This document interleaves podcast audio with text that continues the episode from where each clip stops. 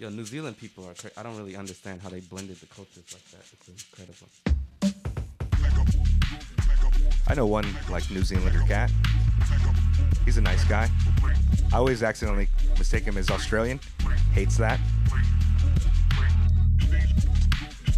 Word, yo. Peace. I am Mega, and I'm here with Late, and this is episode 31 of the Mega Late Show. And per usual, we are the number one podcast in Tokyo for hip hop culture and everything dope happening in the land of the rising sun. Is it lame for me to say land of the rising sun? It feels like it is a little bit lame. to Kind of that. feels like people saying hot Lanta. We definitely Yeah. don't say that. Yeah, I, I never say it to anybody else, but I thought it would be spicy to add it to the podcast right now. Or like, uh, I'll, I'll let you introduce the guest. Oh yeah, I'll- yeah, I'll yeah. So, up. so again, uh, number one hip hop podcast and dope culture podcast in Tokyo, constantly highlighting very special and talented individuals out here who are visiting or live here, anything like that. And today we have another tremendously talented person.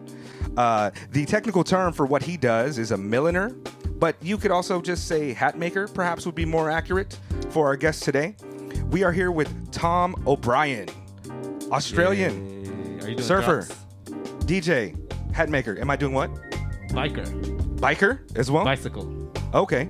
Is Bicycle? that right? I do enjoy riding things. Oh, I, I was going to say, is he a bicycle? Like post-op trans cyclist. yeah, yeah. But yeah, uh, thank you, Tom. Thank you for joining us today, no man. problems, It's really no problems at all. and um and also uh I wanted to give a little bit of information for our listeners right off the bat. So Tom is a hat maker, and one of the reasons that we specifically reached out to him because he has worked with a few very prominent figures within the music community and in the world. One of them, perhaps the most notable, being Erykah Badu. Correct. And you've also uh, given hats to Thundercat, who That's we all love, and uh, Crystal Kay. Yes. And I'm yes. sure, really? yeah, w- we're going to get to find out all about Tom uh, as the episode goes on. You know, we have first we're going to talk about some news, then we do some temperature checks where we're going to find about Tom's taste in music, things of that nature. Uh, we'll do our weather report. We're each going to share a track, and at the end, this is where we're going to find out exactly how Tom got to Japan and how he got to making hats and how he got to making hats for Miss Erykah Badu. Well, yeah, I, I like how wanted to that, that music came in right there when I said Erykah Badu. It was like a little, ooh, there we go. You got good timing. Instrumental. too. Hey, yeah. Well, yeah, I wanted to say, do you guys call it the land down under, or is that just a foreigner? I think that term was originally coined by uh, Men at Work. Oh, really? Yeah. oh, the group? Yes. Yeah. What's their song? We I- come from the land down under, Oh shit. you know, and give me a Vegemite sandwich. You don't know that? This is this is it's kind of it's kind of terrible and, and also very wonderful. Yo. do you hate that song? No, I did it at karaoke two Yeah? nights ago. It's what all of us Australians do at karaoke. Yeah, It's, it's the warm-up track. Is that like is that like when a Jamaican person sings Shaggy at karaoke? It's just like perfect. Like there's Then no did you see that imitation she caught me red-handed? just Yeah. yeah, yeah, yeah. or if they do uh, Sebastian from The Little Mermaid in uh, Oh, Under the Sea. that was actually, yeah. They just sing the Cool Runnings theme song. Yo, I used to have a Disney video. It was like a live performance of Little Mermaid music, and they had the actual black guy like performing on like the steel drum. looking like a Billy Ocean with like some weird like Caribbean flamenco costume on. Yeah, Yeah. yeah, man, it was pretty interesting. Okay. I mean, That was a seminal part of my childhood, watching that video almost every day. yeah. I mean, yeah. If you ever find that, you know, uh, send it to me and we'll put it in the show notes. I just think maybe our mom listeners want to check that wanted out. to get her groove on, and Yeah. that was like the closest she could get for the time. Yeah. what other songs do you sing uh, for karaoke? Get her Tom? groove back. I mean, get her groove. back. Are they all like Australian type of songs? I'm trying to see if I No. know any other ones. Actually, when I was a teenager, I was a massive Bob Dylan fan, so I've been trying to perfect a couple of Dylan tracks. Um, even take it back as far as Woody Guthrie. Okay. who Oh, wow. Inspired Dylan. Um, but yeah, hard to find on the karaoke machines. Yeah, you're at probably times. not gonna come across that Yeah, too too often. but as the liquor goes in, you s- you know you move from that to Natalie Imbruglia to, to Drake to Eminem, all things you cannot do, but you give it a red hot try. I make poor choices when it comes to song selection. Like songs I shouldn't do. Like I try to do like some David Bowie songs, and I just don't got the voice for that. I don't have the voice for anything. other than maybe talking on a podcast, but singing. It's like I do, I'll do that, or I'll do like, yeah, just terrible at making I song feel choices. like karaoke bars are like a um, supermarket. You just you walk in and see everything, and it's just overwhelming Yeah. how many different options there are. And it's like, which one Yeah. first? Or where, You really where have I going to- with this? Have a list or like know what you're. What you can nail, yeah. Yeah. I, I'm not really a karaoke guy. But I mean, I've been forced to, to do it several times living You, in Japan. you have to have a couple under your belt if you're gonna live here. yeah.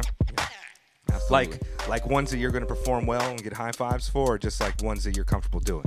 Yeah, comfortable doing. There's a couple of Japanese ones that I've been trying to perfect, but um, yeah. It's Yeah, in my in my mind, there's like three ways to do karaoke. There's like boring daytime karaoke where everybody just sings songs that they know, and then there's like you know your show off karaoke where like you got like your shit like you can nail Whitney Houston or Mariah Carey, and then there's like turn up karaoke. I hate that second person, like the person that can sing really well. I mean, It's like that's save that shit for the talent show. I used to think that's what karaoke was for. Like you got to nail a song, and then I discovered turn up karaoke, where you just turn karaoke into the club, and you just play a hit song, and everybody just. Oh yeah, like Earth, Wind, and. Fire, September. Mm. But instead, instead of you doing Or no, it, I mean like Taylor Swift. I mean like it. Migos. Yeah. Oh yeah, that right, right. Yo, speaking uh, before uh, before we um before we go into the news segment of the podcast, let's take a second to make a break for our guy Cal Combs, and we'll be right back.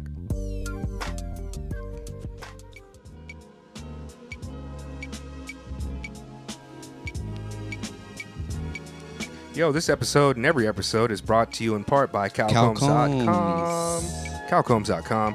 Make sure to check out CalCombs.com for his newest album, his apparel. I think he's coming out with a spring collection soon. And stay tuned for his new material that should be dropping sometime next month in May. And we will definitely let you know about that, and maybe even get Cal to come by the show and give us a little bit of details about the damn thing. Maybe we might be even hosting his release party. Maybe we will do about that. You never know what the Mega Late Show is going to do. But yo, if you go to calcombs.com and order anything that totals over $30 or 3,000 yen, did you hear that little drunk slur? You might be able to get 25% off if you use the m- promo code Mega Late Show.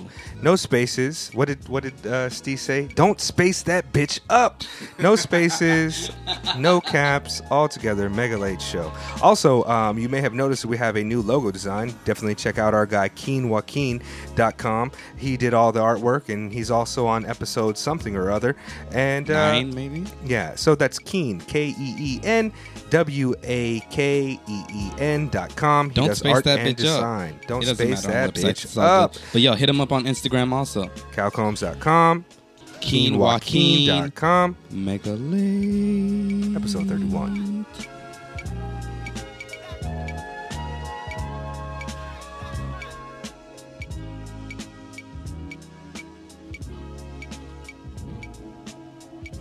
Peace. Mega Late Show, episode 31. Tom O'Brien, Mad Hattery. Mega late. Yeah, Yeah. Yo, we got uh, news. Uh, I don't know if this is news, but Donald Glover is gonna host Saturday Night Live, and Childish Gambino is gonna be the musical act. Oh, really? Yeah, I mean that's like I feel like that's the dream for a creative person who acts and makes music. He hasn't done it before? I don't think so. don't He know. wrote on Thirty Rock, right? But Yeah. I think that's the extent of the Lorne Michaels circle he's gone okay. into. Uh, he's a super talented guy. I haven't started watching season six of um, Atlanta yet. Two. Oh yeah, season two of Atlanta yet, but it's it's a pretty entertaining show. You watch that, Tom? I don't watch anything. Oh really? Do you want to watch television or movies? Nothing. Is Movie- this you don't watch movies? Um, I just find like if I sit down, I fall asleep. Oh. Interesting. I kind of I have the same thing a little bit. Like I never go to the movie theater because I'm like Oh no. I always feel like I should be doing something. Like I get antsy. Like There's there's no time I ever want to be in a dark room with a bunch of strangers. So you won't catch me at the movies. aren't you a DJ? no, I love film. I love I love cinema. I love some television. Television's gotten really different over the last 10 years, especially with like Netflix and television series and Yeah, binge watching. It's like watching a long form movie. But okay, I and mean, you I can get it. choose what you watch. Right, right. I I mean, there are there is one Japanese show that I do watch on Wednesday nights called uh, Bombi Girl. Bombi girl. I don't know if I. Bombi? Bombi Girl. Oh, Yeah. is that pretty good? Um, it's a little bit bizarre. Yeah. Hey, give us give us a plot rundown. Yeah. on Can we get the Girl. synopsis? So basically, what I get from the limited language I have, the concept of the show is uh, like rich girl, poor girl. So they find a uh, somebody who was poor and who is now famous, and This is a reality show. Kind of, yeah. And they go back through their life and show you where they used to live and what they used to eat and um, where they are now. Huh. Yeah, it's pretty interesting. And then there's another segment where they um, go to the supermarket somewhere out in the countryside and find a mother with a bunch of kids hanging off her and a trolley full of shopping and um, go, look, put all that back. We're just going to go back to your house, call up your husband, get the approval, and we're going to cook your whole family dinner with whatever we can find in your cupboards and your freezer. I think I might have seen an episode of this in passing somewhere, maybe at the dentist's office or something. Like, yeah. I think I may have seen this. That's about where I'm at with television. Yeah, only in places like the like the uh, immigration office and, and Elevator TV. yeah, that's interesting, man. I, you don't come across a lot of people that don't watch television anymore, but it's respectable. Yeah, especially in this age. I mean, Netflix much has TV. shit about everything. You remember the Fyre Fest, that festival that um, Ja Rule tried to do with Oh, some yeah, I type of did hear millionaire about guy, and like they got all these rich kids out there for like Wait, all what is this, this? money. Fyre Fest last year, Ja Rule and some other finance guy or some somebody with with his dad's money, I think. Um, they they had this festival idea, so they would fly everybody down to this island, and they promised them like these shows and kind of this extravagant uh, accommodation. yeah, and when they got there, they were like, there was no food for them. It was like real struggle sandwiches, like a like like just bread with cheese It between it. and- actually they were actually staying in emergency housing. Yeah, it was like yeah, it looked like some FEMA camp type of situation. So, anyways, this this Fyre Fest was a tremendous disaster, and there's like lawsuits against it. And I think the main guy actually went to jail for some other bullshit that he was doing. But Netflix is making a documentary about this, and this is this is the world we live in, where just like everything that happens ends up on Netflix in some form or, or fashion. Yeah, interesting. Do you fo- do you follow any like social media stuff? You, you're on Instagram, you're on Yeah, Twitter sure. and things of that nature. Not so much Twitter, but yeah. I mean, yeah, I do have a couple of different social media accounts, that's for sure. But um, yeah, I kind of vaguely know what's going on out there, but a lot of it you don't want to know. Yeah, I mean, speaking of not wanting to know, Kanye West just started tweeting again, and um, that's like the whole thing on Twitter. It's like my timeline's just like resharing him, and to me, it's like this. It's this kind of like. Uh, you know, philosophy 101 type of bullshit. Like, you come out of your philosophy class and you're like, yo, if creativity is a special thing that human beings are tied to, and if you think about thought, then you're gonna feel good about life. And it's just like, ah, this is very shallow. Thank you, Kanye. But people love it. They eat it up. But respect to Kanye, he's created this exclusive bubble around himself, and a lot of people believe in it. Yeah. I, I mean, I think people are just happy to see him social again because, you know, he kind of went to Minnesota or wherever, Montana, and he was gone making albums. And then he comes back and he announces all this new music from him and Kid Cudi coming out, and Pusha T's got an album coming out. And so, you know, I, I respect it. I respect the, the hustle. He might even have a new kid coming out too. Again? I wouldn't be Oh, surprised. I mean, uh, he, it seems like he's staying pretty busy in that regard. Especially if you can have other people have them. They they just did they have twins or was that Beyonce? I keep on. Beyonce and Jay Z had twins, right? Yeah. They did have a third kid. Though. Okay, I mean, what is he gonna call the kid this time? What name goes with Kanye West? What is a good first name for something that ends with West? That's a good question. What is the first kid? North? North, Northwest? and then Saint. Saint? Wow. I don't know the third. Uh, I, I was gonna judge him for that, but I wanted to name my daughter Bazooka, so I just really can't judge people then. Yeah. Okay. Well, shit. Late. Do you have any other news? Uh, no, not really. Let me see. I might have something else here. Oh, uh, this is some Japan. Oh, Kendrick Lamar won a Pulitzer. But uh, do we want to talk about that? Maybe not. All right. Mm, there's some socioeconomic things there, but now we don't have to get into that. Yeah. I- I mean, it's not like he, this is the first time that uh, hip hop. Well, it is the first hip hop Well, well, Pulitzer.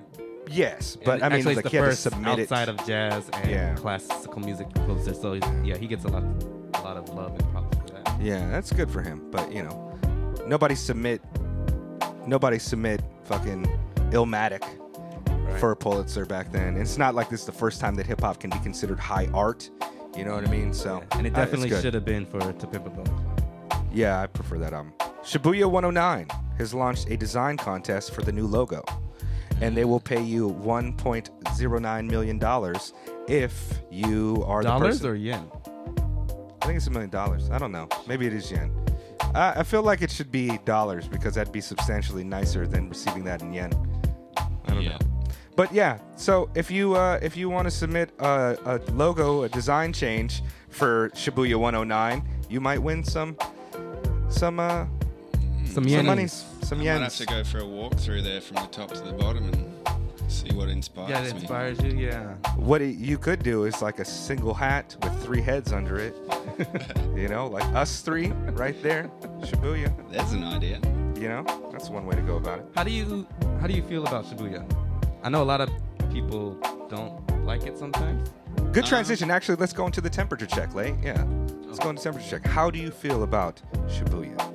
Um, yeah, there's good things happening. There's bad things happening, but uh, it's a good hood to live in. It's central. And you live close to there, yes? Yeah, pretty Word. close. I mean, from you know, my studio's there as well. So for work, it's great. You know, like I can, Oh, that's the, the dream. yeah, I can be out socializing, and someone will start talking about a hat, and one thing leads to another, and they're leaving the next day, and I say, look, come back. I'll measure you up now, and you know, get home and back to the bar within five ten minutes. Yeah. That's So- awesome.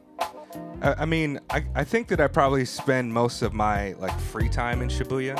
Usually, when there's some type of event or show going on, it tends to be like around that area. Sure. Yeah, even like uh, Speakeasy now is in Shibuya. So you Every know- other month. Oh, every other month? Okay, well, yeah. So I'm out there quite a bit. That's at uh, commune still. No, it's That uh, was two years ago. Okay. Uh, from this year, we're gonna be at a hotel called Koe. Okay. It's like near the back, near um, Tokyu Hands. yeah, yeah, Ah, yeah, that sure. street, Yeah. like across from Gorilla Cafe. And Yeah, other sure. By the Disney store, kind of. Yeah, yeah, yeah. By the Disney store. And we're gonna be there every other month, so the next one's in June. Yeah, that's that's always a jam. I mean, they've got like they've got some pretty interesting venues like Sound Sound Museum Visions there, so you get like you know hip hop artists come through there and stuff. Yeah, so, sure. I like Shibuya. Which do you prefer? Uh, what what's your favorite area of Tokyo?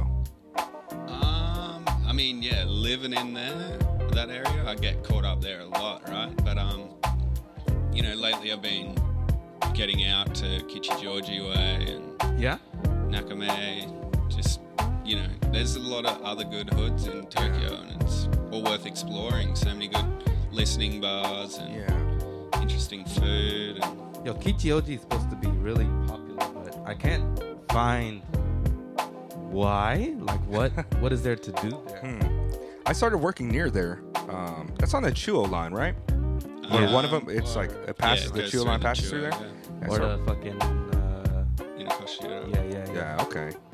Yeah, I haven't really, I haven't been out there for much of anything, but actually, one of our friends, Dallinger, uh, he just invited me out there last Tuesday, and I was like, I'm good for tonight. It's cold as hell on last Tuesday. Yes. Oh, true. when we're recording this, it'd be like two Tuesdays ago. But work. What type of uh, what type of music do you like, Tom? You said you DJ as well, so Yeah, so I started DJing in Japan about 10 years ago, um, and the genre of music is called cheese wave, which is uh, 80s and 90s pop music on 7 inch vinyl. wow, cheese wave. Yeah. Okay. Yo, is that like? I was doing a '90s party, and do you know Jordan Bradley? I don't know. All right. Oh, yeah, I do it. I know who He's you're also talking from about. Australia. Yeah, yeah. I know Kind of face, works yeah. with uh, Kitsune and Vision and all of them. I feel like I have met him, yeah. I seen his face on like the recommended friends on Facebook thing. It's like, oh, okay, that guy looks like a DJ. Yeah, we were doing a 90s party, and my dude was like, oh, I'm going to do half vinyl, half whatever tonight. I was like, all right, cool. First song he puts on is a record. Fucking Chingy. Ching. Chingy vinyl. Huh. Yeah, I I actually have a big bunch of '90s R&B and hip hop, Yeah, 12 inches. Yeah, that's dope. And it's called Cheese Wave. yeah. This is when they were putting wave at the end of everything as kind of like genre defining type of like vapor wave. Yeah, I guess so. Yeah. But um, it's basically elevator music, you know. So it's it's music that you may not know the artist or the song, but you definitely know all the lyrics. You know, you probably grew up listening to it with your parents. Yeah. And it's just feel good, you know. People shut their eyes and spirit fingers and dance like they don't care. So And do you still DJ? yeah, I do. So um, I have a residency at um, Deus Ex Machina in Harajuku. So Okay. I play there every Friday night, which is all uh, vinyl based. Oh wow, I didn't I didn't Where is realize you were still DJing. Uh, Harajuku, right by uh, United Arrows. So it's a, it's a Deus Ex Machina is a surf motorcycle brand originally from Australia, but now they have flagship stores in uh, Indonesia, Italy, LA, Sydney, and Tokyo. I feel like I've just saw something advertised from them or like a show recently, but that's where you. Are Yeah, that's where I'm every Friday. Okay. And uh, I just found out last night we're getting a brand new Alpha rotary mixer. Which Oh, is really? Going to be delicious. Oh, that's dope, man. We'll have to come out and check you out sometime. Yeah, Yeah, sure. definitely. Yeah, Well, what, what night is your night? We need to Uh, put it on the Fridays. every Friday? Yeah. so- Oh yeah, we'll actually we'll add that to the calendar. Yeah, it's an Oh, early calendar. event from uh, 7 till 11. So Oh, that's perfect for me. Yeah, I play 9 till 11. Okay, and this is all going to be like cheese wave. Um, can be. Like last night, it was a. Because it's the basement of the store where I DJ is also an art gallery, so there was an art show opening. So I was playing a lot of sort of R&B and hip hop, Okay. keeping the mood mood fresh. Yeah, I would love to check that out, man. That's dope. But uh, yeah, the cheese wave I mostly play at uh, Beat Cafe in Shibuya. Okay. Okay. So yeah, I've then we been- go there often. I Yeah. think. I I mean, I, did too don't until think I got late banned. got banned from there. '86. Yeah, I've been banned from there as well. but, but now you're back DJing. Always. Ah, the world's a wonderful place. And then, yeah, um, probably about once a month I'll get booked to play um, support for maybe a disco act that's touring from the States. So sometimes I'll play the White Room at Vision or, you know, upstairs at Womb or something like that. So, We had to have Yeah. been at the same event. yeah. Must have. I'm certain. I'm certain at some point I've seen you before. Yeah. So what What are you listening to now? Like, uh, are you listening to any contemporary Um, music? So what I've been getting into recently is um, Japanese city pop music. So this is kind of the Japanese equivalent of, say, yacht rock.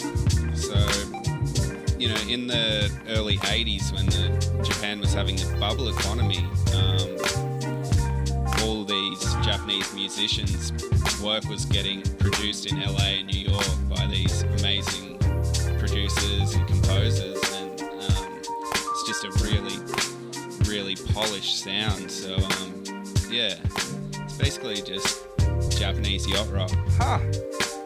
Interesting eclectic taste in music there, Tom. Yeah, I mean, Yeah. I mean, I, I listen to more than just hip hop, obviously, but Sure. but you know, I'm not listening to like the Japanese version of yacht rock. That's yeah, interesting. You have to share some of that with, yeah, with sure. me at some point. I mean, yeah. yeah, it, it has been becoming a lot more popular for Westerners getting into that kind of music, and prices of vinyl are soaring at the moment. Oh, wow. Um, you know, I like to go digging out in the countryside at recycle stores and stuff. And Yeah. You can find these gems for 100 yen that um, they can, you know, pull $100 on Discogs or something. So Huh. there are treasures out there. You just Yeah. gotta dig a bit deeper and a bit Okay. further out of the out of the center of the city. And and you're spinning vinyl all the time that you're spinning. Yeah, I mean, if I do play it somewhere, say like Vision or Womb, I use Serato, but um, yeah, mostly vinyl. Straight vinyl. Yeah. Hey, commendable, man. I love to see people still lugging around heavy ass crates of It is, vinyl. it and, is you heavy. know, That is true. it- it's a different type of dedication to the craft. and if you get out of the bar and in the sunshine, there's a chance they're gonna buckle as well. You're right, right. Eh. Oh, that's dope. Um, Yo, without getting too much into your background, Sure. did you come up on R&B and hip hop, or Um, not so much. Um, I grew up with three older sisters who were all very much into music, but uh, yeah, I mean, I guess when I was 15, I was sort of listening to. I got into hip hop then. I was kind of listening to bands like Ugly Duckling and oh yeah, um, Pigeon John and all yeah, these yeah, absolutely. eclectic- Hell yeah. Shapeshifter shit and Yeah. stuff like that. Yo, I'm so West glad Coast. how much Pigeon John has come up on the podcast just naturally. It, it's quite interesting. Like I think we've he's been mentioned like four times this year already. Just people talking about him. He's a really phenomenal artist. He actually signed three of my LPs when he toured Australia. So Is that right? Yeah. Dope. He's a he's a great guy. I've met him quite a few times. Uh, you know, I grew up in California, so that Sure. West Coast underground circuit, they'd hit every city. And Yeah. um, yeah, Pigeon John's extremely talented. So yeah, that's interesting, man. Yeah. Ugly Duckling. Yeah. Nobody's spoken about that. So they're like a, a like a live band hip hop. Yeah, You know? With uh, young Einstein and his Dookie Cold Rope behind the behind the decks. But um, yeah, their kind of last album turned into kind of like a novelty album about a um,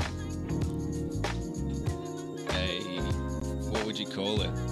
A fast food chain that made meat shakes. Oh, I, I haven't heard this. Yeah, so there's songs called like Drive Through and Yeah, um, I, I didn't I didn't pick up that album, but you mentioning it, I feel like somebody's been like, "Yo, did you hear that?"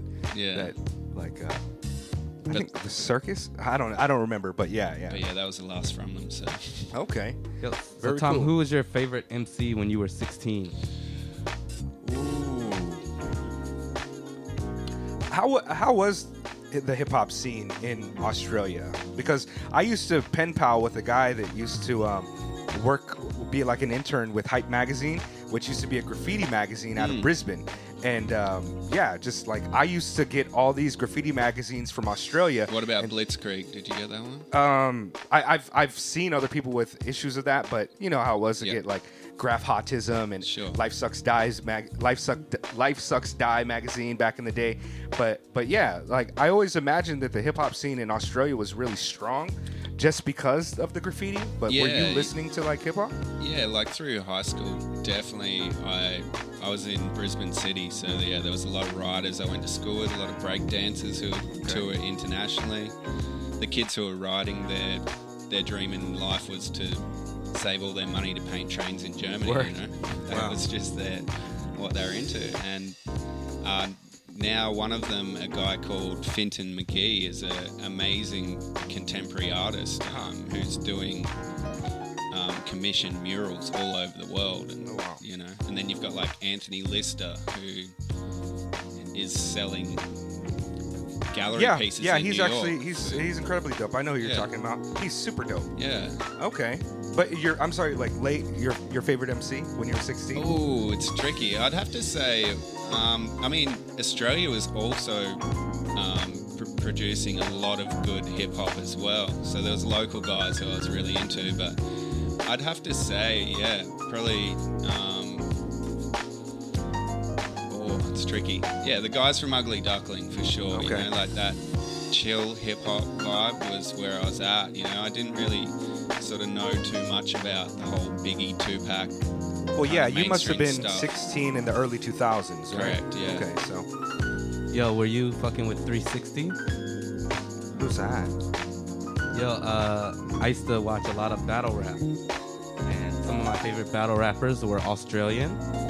And 360 is an Australian MC. He kind of went pop. He made something called the Festival Song. Yeah, I do know him actually. Yeah? Yeah. He is a mean, mean, mean, or at least he was freestyle Freestyle. battle MC. Like- You mean like aggressive or just like mean like dope? No, he's dope. Yeah. no, he's okay. more funny, comedic. Okay. He did a whole third. This shit is legendary. Well, I think it's legendary. He was battling this guy who wasn't on his level at all. Like clearly there was a disparity there, and like demolished in the first two rounds. The other guy was like trying to you know spin his shit, whatever. His third round didn't rhyme. Pulled out a letter. He said, "Oh, this is from your daughter," and just read this letter. Didn't rhyme at all. It was just like, "Oh, daddy, uh, I wish you'd give up rapping and like come and take care of me," pretty much. Fucking Brilliant. everybody is just like, Brilliant. yeah, it was Yeah, that's amazing. wonderful. Yeah, yeah, yeah. Yeah, so there's another uh, guy I went to school with called Tom Thum, who's an amazing beatboxer. Um, you know, he's done TED Talks and tours the world. I've definitely beatboxing. heard. I've Yeah. definitely heard of this person, but it's also one of those names. It's like you know, it's it's based off of another name, so maybe I'm thinking of that. But I feel like I've heard Yeah. of this person, Tom Thum. Yeah, so I mean, definitely the Australian hip hop culture was rich, still is, you know. Um, but also another hip hop culture that's gotten a lot better is the Japanese hip hop culture. Oh, yes. When I first started coming here, it was a little bit whack, but it's come a long way, you know. You know, um, speaking of like West Coast underground type of hip hop stuff, one of the first Japanese MCs I was exposed to was with the Living Legends, Arata. He's kind of disappeared, but um, he, although I couldn't understand the language, like his voice and his cadence really drew me in. When I started trying to seek out my own like Japanese hip hop to find and like, I found that the delivery felt very monotonous and just kind of like stagnant. Sure. But over the last few years, I found so many phenomenally talented uh, Japanese uh, rappers. And actually, I'm going to play a Japanese rap track today for my weather report from a guy named Candle. Do you know Candle? I do not He's know dope. So, yeah. yeah. I mean, yeah, you might not understand the language, but you can hear the flow for sure. Yeah, and that's what it's all about. Yeah, yeah. So, but yeah, that's that's good. Let's uh let's ask this Combini question here. Combini question. All right. Mary fuck, kill. Lawson's, Family Mart, 7-Eleven. Marry one, fuck one, kill one. We've asked this to all of our guests, and I'm I'm compiling all of the data. And at the end of the year, we're going to see who is who's being murdered. I'd probably have to marry Lawson. Hell yeah. Hell yeah. Why? Because Um, you have to. Their Pasmo card scanner doesn't work as well as the other places. That's not true. finding Fake this news. out. Fake news. I've been finding this out. I've got the data. Fuck 7-Eleven, that shit's too Western. Okay, okay. but still, no Slurpee machines. If they had Slurpee yeah, machines, it might problem. move up. Yeah, that's a pro- uh, Yeah, I mean, the game would change if they had Slurpee machines. Yeah, we're all marrying 7-Eleven if we got Slurpees, right? Exactly. And then, I mean, the last option's obvious, right? Absolutely. All right. That, uh, and again, for our listeners, all you Tanakas out there, I am keeping track of all these answers, and at the end of the year, we're going to hit you with all the data that we've compiled. Um, are you a fan of the Wu Tang Clan? Um, not massive. Do you have a favorite? Gravel pit. Uh, no, I mean, uh, do you have a favorite member of the Wu Tang Clan? Uh, ODB. Shout out to Yo, him. I gotta admit, I got kind of late in the music in general. So Gravel Pit was one of my introductions to Wu. Maybe Yeah. a, a little after Triumph. I fucking love Gravel Pit, man. Even That's the- even with the that's the Flintstone, Flintstone video, right? Yeah. At that point, I was already like transitioning from enjoying Wu Tang to listening to all independent underground, Definitive Jux type of hip hop, and I was a little bit mad at that because it seemed very poppy to me. Yeah. Like like that's the pop song to like you know break the album, Sure. and then I didn't like the rest of the album for the most part. like Not a great album, did yeah. Hi My Name Is, you know. Yeah, Sort of got into where he wanted to go. Yeah. And Right. Kanye with Gold Digger, you know. It was just a publicity stunt to Yeah. get people on board. I guess I guess at some point you have to do that to to get people's attention and then draw them into your regular art. Yo, sometimes. back in the day, the label would not put your album out, man. That's right. You didn't have. You had you had to have the single, and you had to have like the love song, and you had to have all these things happening. So we ask these questions to everybody on the podcast, and I'm keeping it, paying attention to that too. I think ODB is in the lead with the most chosen uh, favorite member yeah. of the Wu Tang Clan. Shout out to the man of all on the rainbows. opposite end of Cappadonna, ironically. Yes, yes. I think U-God must be the the least liked member. Yeah, I didn't know U-God was related to Method Man and probably older. Yeah, he's older than Method Man. I think they're real blood cousins. I didn't know that. Yeah. Well, Uh, for our listeners, check out that U-God interview on the Breakfast Club and or the other podcast, uh, Get, Up, on, This. with Jensen Uh, lots of interesting information about our guy, U-God, and a little bit of salt and disrespect thrown at Mr. RZA. So, word. Uh, Mega Late Show, episode 31, here with Tom O'Brien, and we'll be back.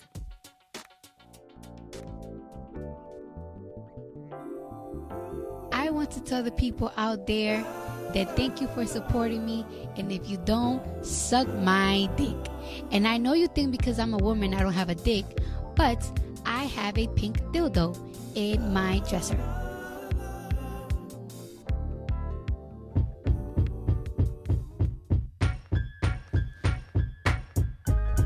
Yo, welcome back to the Mega Late Show, episode 31. The fantastic, fabulous, super futuristic guest list increases with our guest here, Tom O'Brien, the Mad Hatter.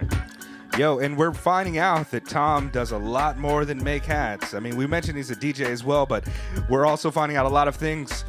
So, after these weather reports that Tom and I do, we're going to talk about Tom and his experiences within the hip hop community, and also uh, with his with his artistry. So, I A guess little bit of Tom True Hollywood stories. yeah, yeah. It was like we were talking during the break, and uh, some very hilarious and interesting things, and hopefully we can rehash some of those and uh, and get more into it. Word, Great but uh, we're about to bust this weather report. Listeners, you might know. If you don't, this is the section where we talk about a song that uh, that we're feeling, or just something to spark a discussion. Yo, do we have a drop for that? I I don't have the treasure map. Oh shit. For our listeners, also, I haven't yeah. really been using the 404 recently, but C. Uh, three. if he gets it right. Hold on, let me turn it up. Steve's just Uh, D. it. No, no, no. D? D three. Nah, fuck. All right, so we don't know. Oh, it's the Jerry Seinfeld music, so this is still appropriate. All right. Yeah, let's keep that going. Yeah, they, they were laughing a little too long. I felt that. I Yeah. felt that at the Well, you know, I, I just haven't been using the 404, but it's back in my hand. So next week we're gonna have the 404 uh, rocking for y'all. But um, I guess so. I should go into my weather report. Is that what we're talking about? Do it. All right. So um, my weather report is kind of it's kind of just a freestyle. I just thought of it as we were talking earlier in the podcast. I hadn't had one intended to share, but it is a track that I've been playing quite a, quite a bit recently. And let me go ahead and, and tell you a little bit about it. First, it comes from uh, Meditative Records. Uh, it's a remix. It comes from Meditative Records, who is um, a guy out here, Meso, who is a phenomenal MC. And I actually just happen to be wearing his shirt again today. Uh, he's a really dope cat, and he came out with his album last year, Rokuro, and it's a great joint. Uh, some English lyrics on there, some English artists. We've got Omega Six and uh, Micah Nine is also on there. And I did a weather report on this album uh, way back when we first started the podcast. But this is a new track that is a remix by an artist that he works with quite often, and the artist's name is Candle, and he is remixing um, a track called Pyro that was on the original album with um, Masashi rapping, uh, TNP, uh, Omega Six, and Hisomi. Uh, Omega Six is one of my favorite MCs. He's from Hawaii. Word. And um, this candle joint is dope. And I, I recognize the sample, the, the main sample that's underlying it, but I, I forget what it is. But several MCs have used it, so you might recognize it. But the reason I really like this candle track is number one, I don't understand all the lyrics he's saying, but he really bars out at this one part with this kind of multi-syllabic rhyme scheme, and it just sounds really dope. And I've been rocking with this one for a while. So here's the Pyro remix, which is just of Candle without any of the other artists, and he, uh, it's a music video. So I'll just go ahead and play that right now. Let me make sure that it's good to go. You guys hear that all right? Yeah. It's not going to duck out too much um, because it's on a different track on the recording. But uh, yeah, we can just go ahead and talk over it a little bit. And then I think what I'll do, Lay, is I'll put the song at the very end of the episode after the outro. Is that a good idea? Yeah, do it. Because we're not going to get pinged for copyrights on this track, so should be straight. So if you want to hear the track without us talking over it, listen to the very end of the podcast. Oh, you played this track. I played it. I played it for you, like just when we were chilling. Um, but I'll turn it up again when it gets to the part that I really like, where he bars out. But Um, just because we were talking about Japanese hip hop and Japanese Mm. MCs, this is a cat that I appreciate. I've been to an open mic um, with him before, which was really dope. Just And Dylan. is he half Japanese or? now, I think he's full Nihonjin. Looks it. So, yeah. But um, I think Mei So is is Hafu. I think he's Japanese and maybe some type of like white person from Hawaii. I, he he looks half, and he speaks English, and I know that he rocks with Hawaii a lot, and that's Sure. where I first met him. So like yeah, this whole this whole label, really talented guys. Kaigen twenty uh, Kaigen, uh, who runs Fake for Japan, uh, is also with them, and there's just dope. So really, my my part is coming up in just a second. He he just kills it. Yeah, right after this this uh, rhyme scheme. Here.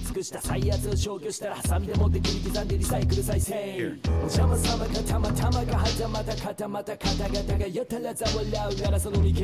good. Yeah, he goes off. I just like the rhyme scheme. And you know what's dope about Japanese is they can really bar out like that for a long time because the syllable sounds can be, you know, they've only got five. Sure. And so like he whatever he said there, which I could only pick up a little bit of it, it was dope. It, sometimes it's how you say it is dope and not the content behind it, you know what I mean?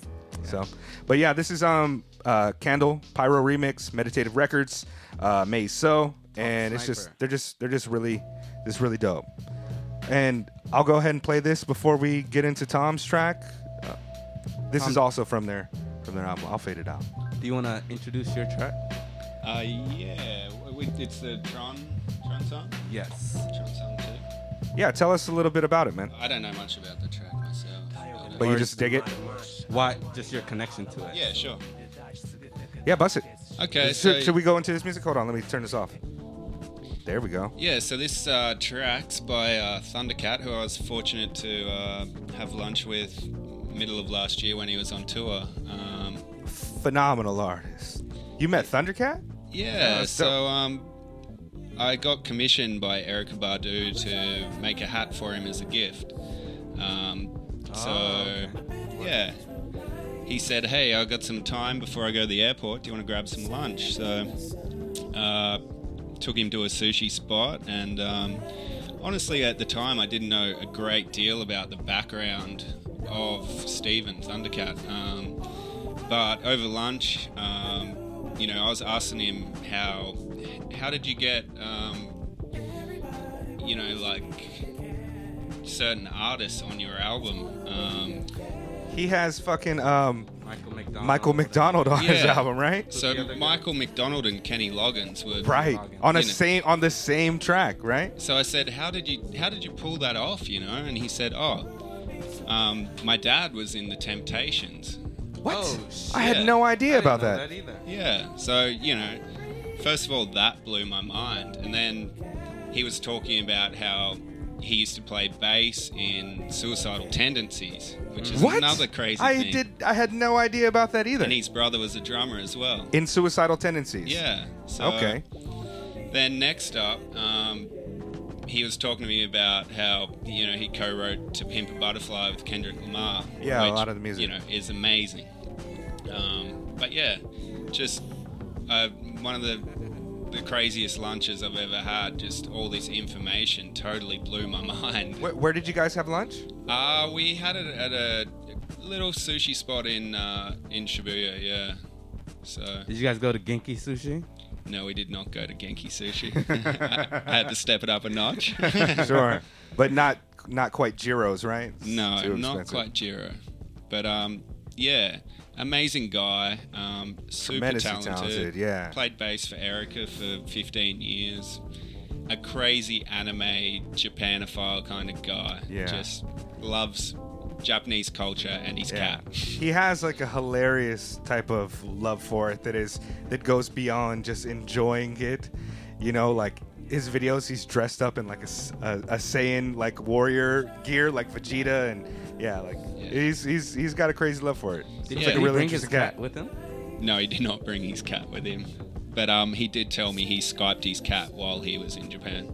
hey, you got it. Hey, I mean that's that's a little bit less extravagant than some of the things I hear other artists doing. so. Yeah, exactly. But uh, yeah, I'll be catching. Actually, I caught up with him recently when I was back in Australia, and um, he's coming back for Sonicmania with um, a few other guys off the Brainfeeder label. So yeah. Oh yes, man, that's the show I'm definitely going to. Yeah. Uh, George Clinton and Flying Lotus. Flying, Flying Lotus, Lotus, FlyLo will be there. Yeah. Yeah. Did any of you guys see Flying Lotus's movie?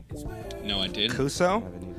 I watched it. I've got it. It's um interesting. Yeah, It's definitely something that you would want to watch while you're under the influence of something other than alcohol. sure. You know what I mean? Having yourself a nice little joint or something, which I didn't have when I watched it. Yeah, and so it was kind of like, yeah, you know.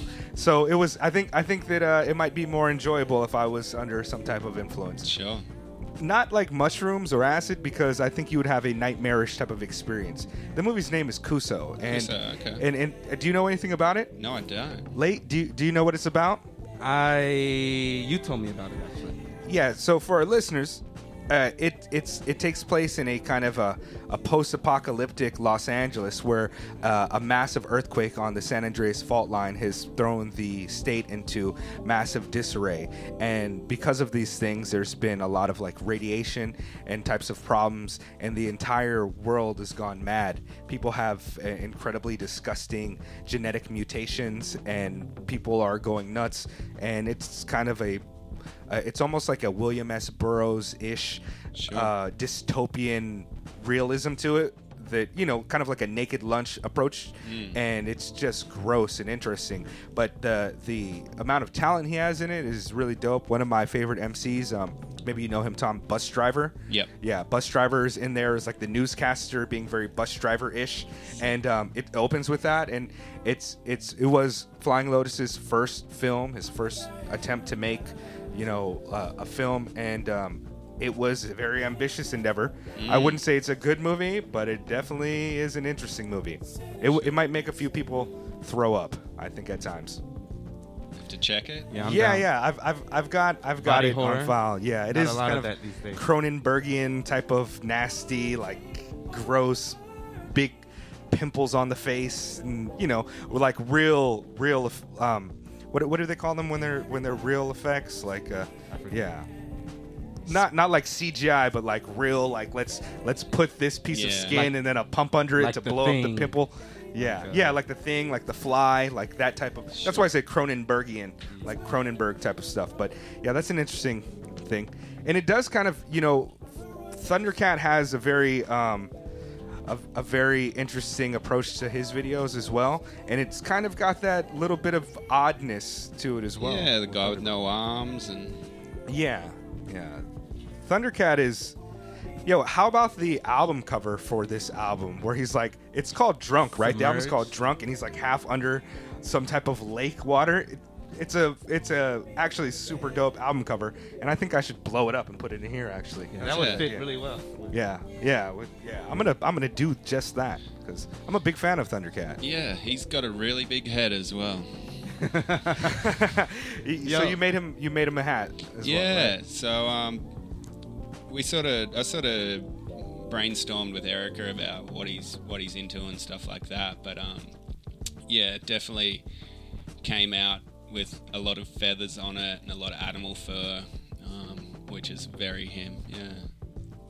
I, I need to take a look at that hat. Is it on the Instagram? Yeah, I got some photos Okay, somewhere. Yeah, I'd like to see that. yeah. Yeah, very very interesting approach. I guess we should go right into the uh, to the interview segment of the podcast. And what do you think, late? Yeah, let's do it. Cool. Well, so to, to start from the beginning, um, so I, I know that you're you're a cyclist. You bike. You're from Australia. Sure. And you surfed.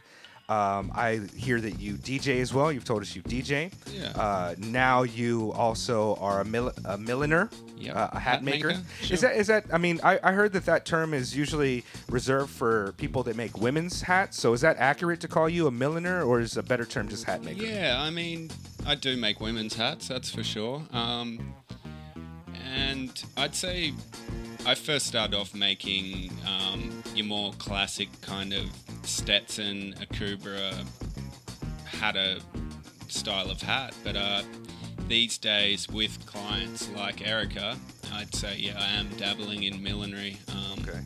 I am doing a lot of uh, hats that are textile based and ornate and over the top and very Yeah. couture style. So yeah, um, and that's what I enjoy doing. I do enjoy doing one-off pieces and working with designers and artists to create these epic pieces. Yeah, I've seen uh, I've seen quite a few of the hats you make, and there is a there's uh, the aesthetic qualities of it are very interesting, like the size, the shape, the the uh, the, the material, the way it looks. Like Yeah. tactically, it looks uh, very int- uh, tactily, it looks very interesting. Yeah. Would you say that this is your primary creative endeavor now, um, the hat Um, making? Yeah, for sure. I mean, it's what it's what's kept me afloat. But um, I've always enjoyed working with my hands and creating things. Um, and I've always believed that if somebody else did it with their hands, with the right tools and patience, that I could probably do it myself as well. Which I've applied to many different sort of careers and paths I've taken in my life for sure. So you're originally from Uh, Noosa, Australia.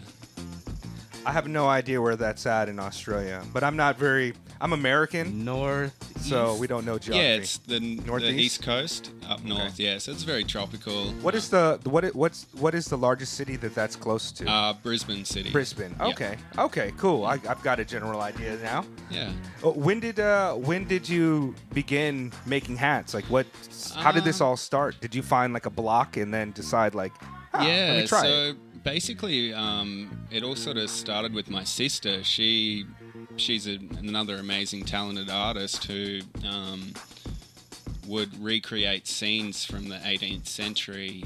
Um, by creating the props, the costumes, and um, She working in film For, like, or theater? television, Or- or, something? just for just for personal personal photography. Wow. So um, Okay. she'd spend six months creating this set and this scene and get a model in and shoot this epic photo. But um, the photo is what she would exhibition, but her talent lies in the costume and the The, like the preparation, Yeah, and the execution back of all, of it. all of that. So um, she needed a hat for a shoot, and she couldn't find the hat, um, but she could find the, the hat blocks in Germany to make it.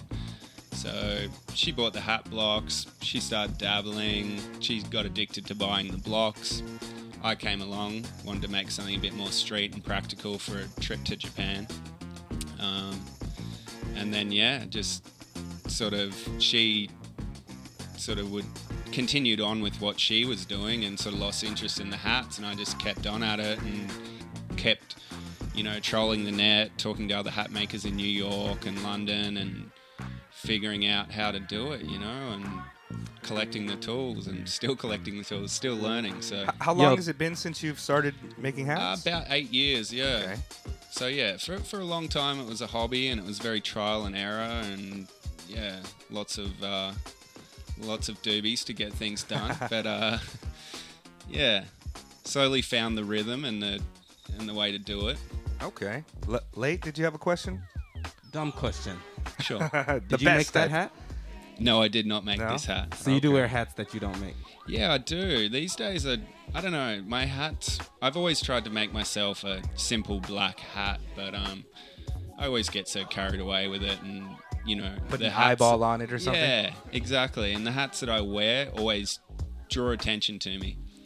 And when I'm out and about, I don't want to talk about my work. You know, Sure. I want to be relaxing and Have people coming up to you and say, "Where did you get this amazing hat?" And you're like, "Oh, I made it myself." yeah, and Pat then me on the back for yeah, this. Yeah, and then little next bit weird. minute, it's Yeah. on and on and on. Now, um, for for listeners, now I did a little bit of research about uh, millinery, I guess you could say. Sure. And so I found that you use a block to shape the hat. Sure. Can you tell us a little bit about the process? Like, how long does it take you to? First, how long does it take you to make a hat from start to finish, and then a little bit about the process? Yeah, sure. So, um, a standard felt hat, whether that being rabbit felt or beaver felt, which I primarily use, um, with drying times, I can make one in about three to five days. Um, so to stretch the hat over the timber form, the the felt has to be steaming, steaming hot, soaking Okay. wet. So the the hairs that the the felt is made out of, when they're cool, uh, the ends of the hairs are curled, and when you steam them, they flatten out and it becomes malleable and stretchable. over That's when you felt. stretch it and you put it over over the block. Yeah. a block. And a block is a, a piece of wood with the shape that you want to Sure. make the Um, hat in. Yeah, so all my blocks are pre 1900. Um, I use a tool called a conformature, which measures the exact shape of your head, which was made in France in 1810.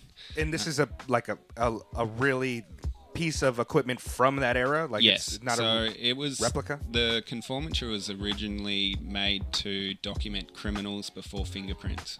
yeah. How big's your fucking head? Yeah, and what shape? Because everyone's head's so unique. You know, every everyone's head's different, and you'll know that when you put a hat on and the brim will either pull one way or the other. So this tool um, allows me to make the hat to the size of your head, but then to also steam it to the exact shape of your head, so it only fits you.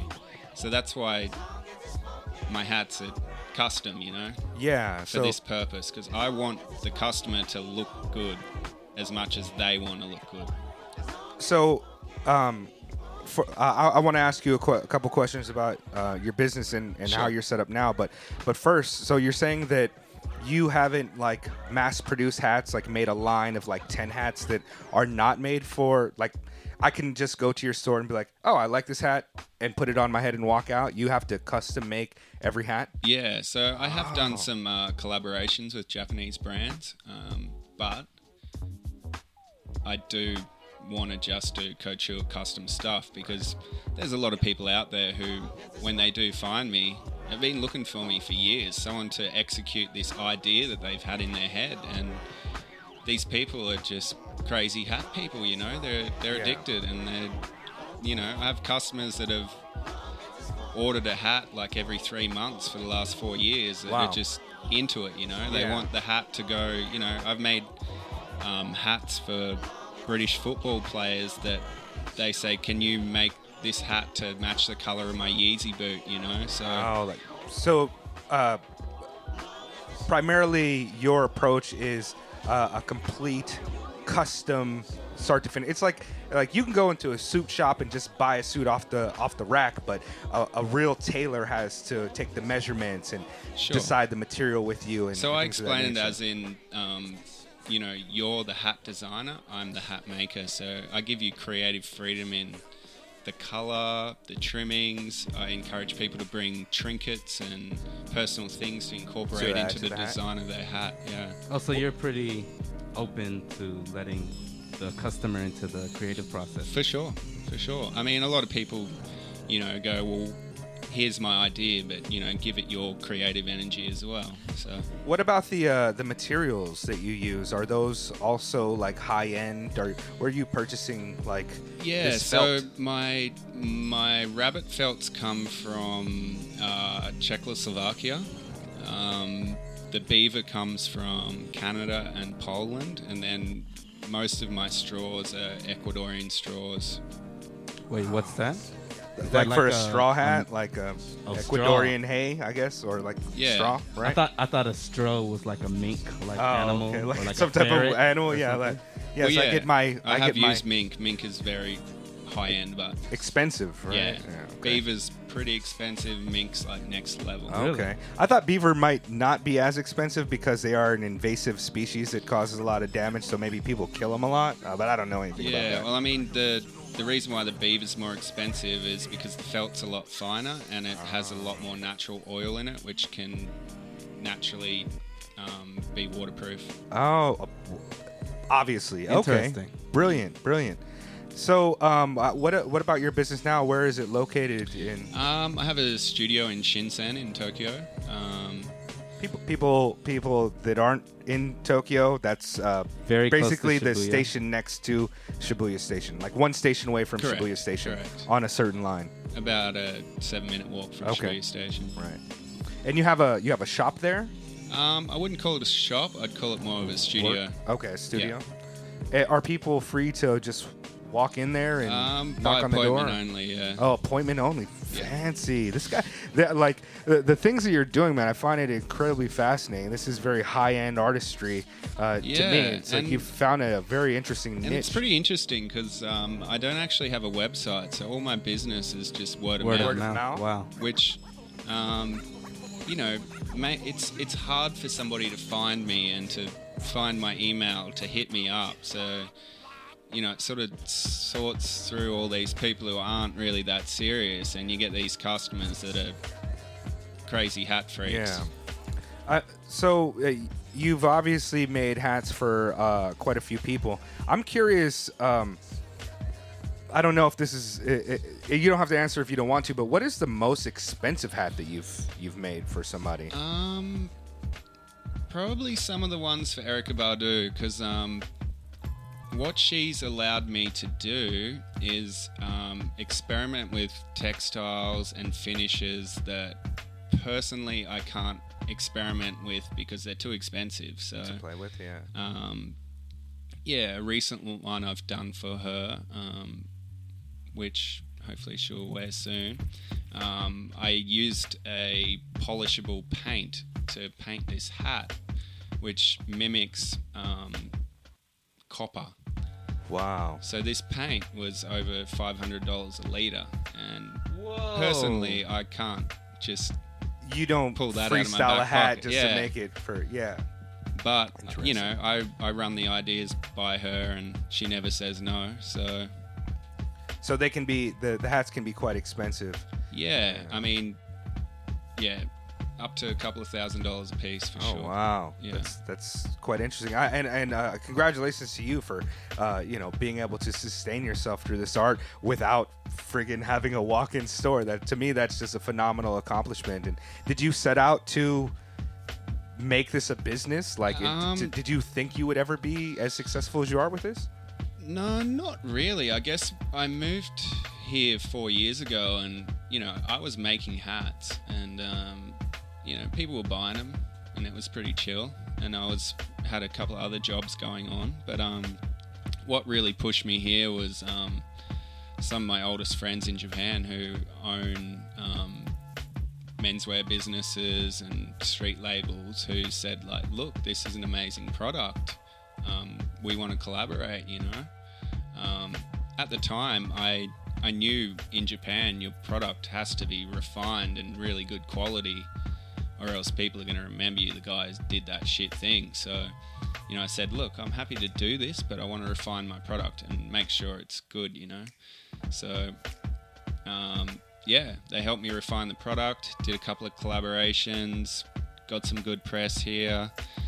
Um, then yeah, things slowly but surely picked up, and How did how did uh, it's all word of mouth? So who was the person that told Erykah Badu about you, or was it just um, basically she just creeped me out on Instagram.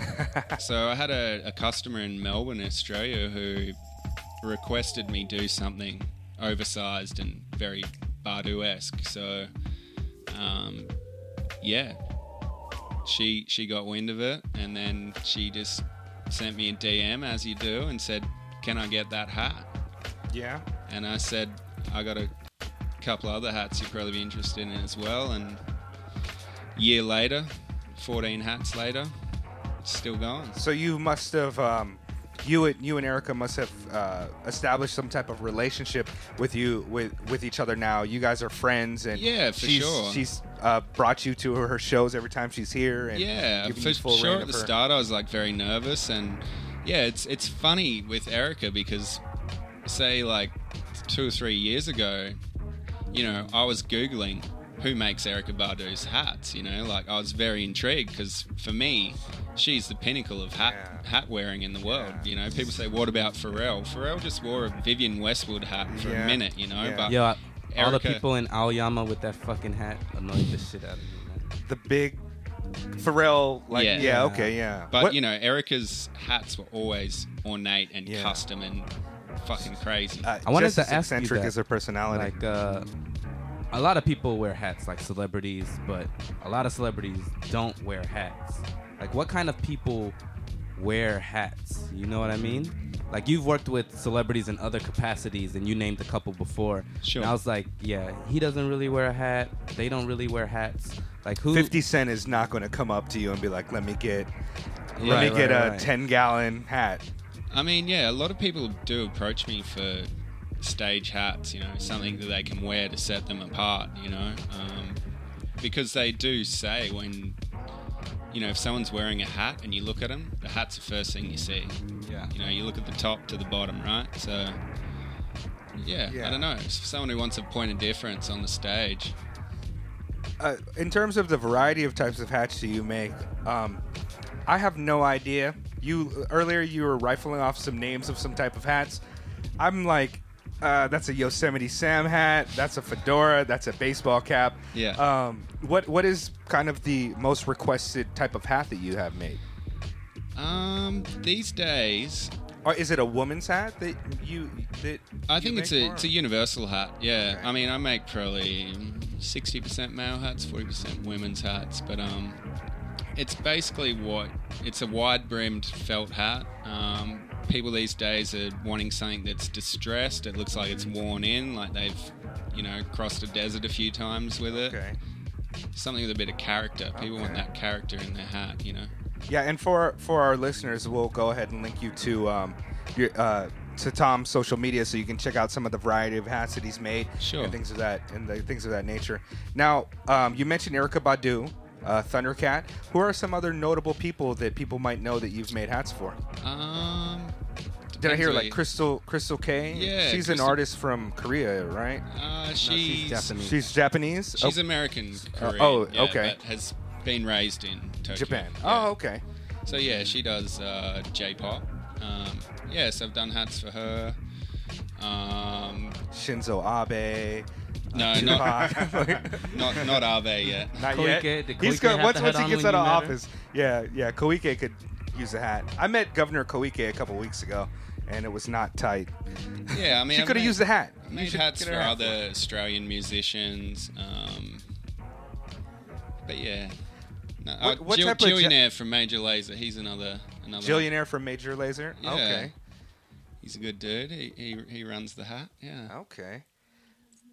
Very, very cool, man. I'm, I'm, I'm really interested in this. And now I know that outside of your hat making, you've also done a lot of other things that have brought you into contact Sure. with um, superstars, such as you know uh, Kanye West's entourage and 50 Cent's entourage. Uh, Yeah. you, you mentioned uh, on our break that you were also uh, a chef or uh, you made food. Is- Yeah, you- sure. So in my about that a younger days, um, I was working in an organic cafe, and a customer who yeah came in a lot was like, "I like what you do with food. Um, do you want to try this job where you know you work as a personal chef at um, all the major music festivals in Australia?" So I was like. Hey, why not? You know, Sure. bit of ex- extra cash here and there on the weekends. Um, and then yeah, I worked in that role for about six years. So I'd um, work at all the major music festivals, where whether it was pop music or heavy metal or whatever. So I came into contact with some interesting characters for sure, and with some interesting requests. Tell us, tell us a little bit about that. Like, uh, what what artists have you? Um, what what was 'Cause the we, most we all know the famous story of like I want a bowl with only brown M and M's type of shit. Like yeah, the yeah, like some Mariah Carey. Like, yeah, definitely. Um, my water needs to be like exactly seventy three degrees. Yeah, room temperature is a common request. but um, yeah, I cooked for Kanye a couple of times. Um, Did you meet Kanye? I never, I never even crossed paths with him or saw him down the hallway. Yeah. Um, I what also, did he want to eat? Um, Wait, late. Let's try to guess what, what, what he wants to eat. Hold on. He wants beaver tail, like garnished with uh, platypus pussy. No, I'm just kidding. That's foie disgusting. gras, something with capers on it. yeah, the the second time I cooked for him, um, it was it was very simple. It was just a Maryland piece of chicken with collard greens and um, Yo, what if what if Kanye was like, uh, yo, I want mac and cheese. I want to see the box so I know. But, what uh, you got." Kraft. Give me some Kraft family mac and But, cheese. but the interesting part was um, the gold cutlery and gold plate that his uh, food taster presented to plated up with. There, let's unpackage this a little bit. Hold on, so, wait. That's the worst sentence I've ever heard in my whole life. Gold The gold cutlery pl- that the gold his cutlery? food present his food taster present. Yo, was the cutlery? Did it have like diamonds in it, like a like a like a fucking Cuban link? I mean, it was Chain? busy, but um, it was presented in its own hard case and unpacked very carefully. And he has a food taster. I think it was just his manager's assistant Okay. trying to hang shit Did the food taster eat off of the gold cutlery as well? Well, they got their exact same meal. He has a silver cutlery. Has a- no, it's, it's the same copper paint that you It was use for actually a Erykah plas- Badu's hat. plastic spoon. Right, it's collard greens. It comes in like a styrofoam.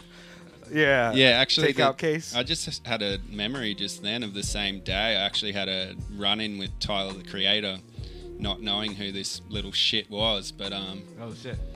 he, uh, I was wearing a Supreme hat um, that I got from the Supreme shop in New York a couple of years earlier. Anyway, the whole Odd Future crew, who I didn't know at the time. Um, So what year must this have been? Like 2010? something, Something like like that? that? yeah. Anyway, he just walks up to me and goes, "Fuck your hat's old." And I didn't know who this punk was, right? Yeah. I And you're just- taller than Tyler the Creator, so you got some reach on him. You could have caught him with a jab. I could Because he's a fucking baby. Y- Well, he must have been like, uh, if, it, if if if he hasn't if he hadn't blown up yet, then he must have been like almost 18, right? Like 17 years old. Yeah. 18 um, maybe? No idea. I had no idea who he was. How did how did you Should've said- respond to this? you should have said fucker? you're gay and not in like an offensive way. You should have like looked deep into his soul and said you're gay. And then he would have realized it that he was. And Yeah, then yeah, yeah, exactly. yeah, become it was friends with kind of ironic because I was like, "Who are these like punks?" Like, kids. They the, the actual festival was held at a horse racing track, which had not one piece of concrete in the whole establishment, but yet these crew of punks all had skateboards under their arms they didn't mm. part with, and I was like, where are these kids skateboarding? Like in the dirt? well, you got to maintain your image. That's that's their branding. Yeah, for real. Uh, douche douchebags, I guess. But is the yeah, thing. I later learnt who he was and understood why he was such a little shit. I, I don't know. Uh, I've never met the guy. I've never seen him perform, but his I've heard online a persona sh- is kind of He seems like he would be a shit person, especially at that age. I think he's mellowed out now. yeah. Uh, he's had some funny jokes though. I mean, he's Yeah, funny. he's He's a funny funny guy, guy, but yeah. maybe a bit of a. But uh, yeah, asshole. what I, I would not have liked that.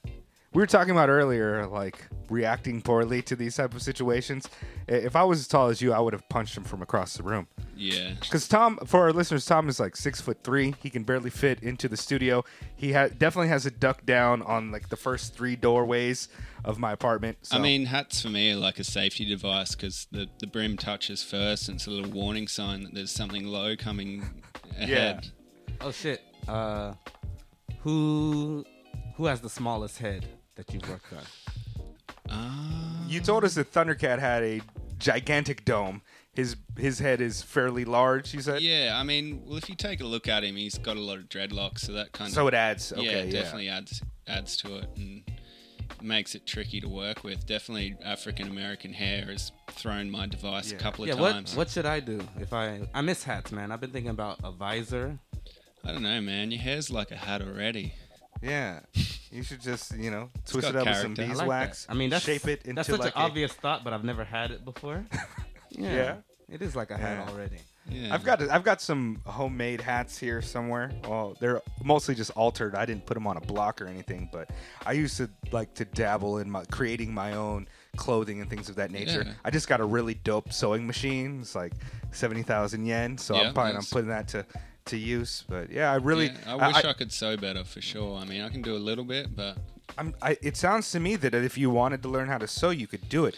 You're you're working in food just randomly again with your hands, making hats with your hands. yeah. Like you, well, that actually, my seems kinda like mother's what you a want to do. really talented dressmaker seamstress, so she does make all. You know, I buy fabric in Japan, mail it back to her in Australia, and she makes me these outfits which she thinks are fucking ugly, but Your mom and my mom should You're be like friends. chilling, huh? yeah, Yeah. My mom used to alter my clothes. Does all your the mom time and make my cosplay? clothes too. she Cosplay? cosplay. Yeah, My mom with cosplays. Thundercat, they're dressed as She- Super Saiyan. She did come to see Ugly Duckling with me, but Oh, that's dope, man. Yeah. Sounds like your mom's pretty cool. she's Yeah, alright. sure. She's alright. Shout out to Miss O'Brien. Yes. Mother Chan. yeah, yeah. We we all need more names like that. For real. Yeah. Um. So so now um in Tokyo, Japan, you're also still DJing.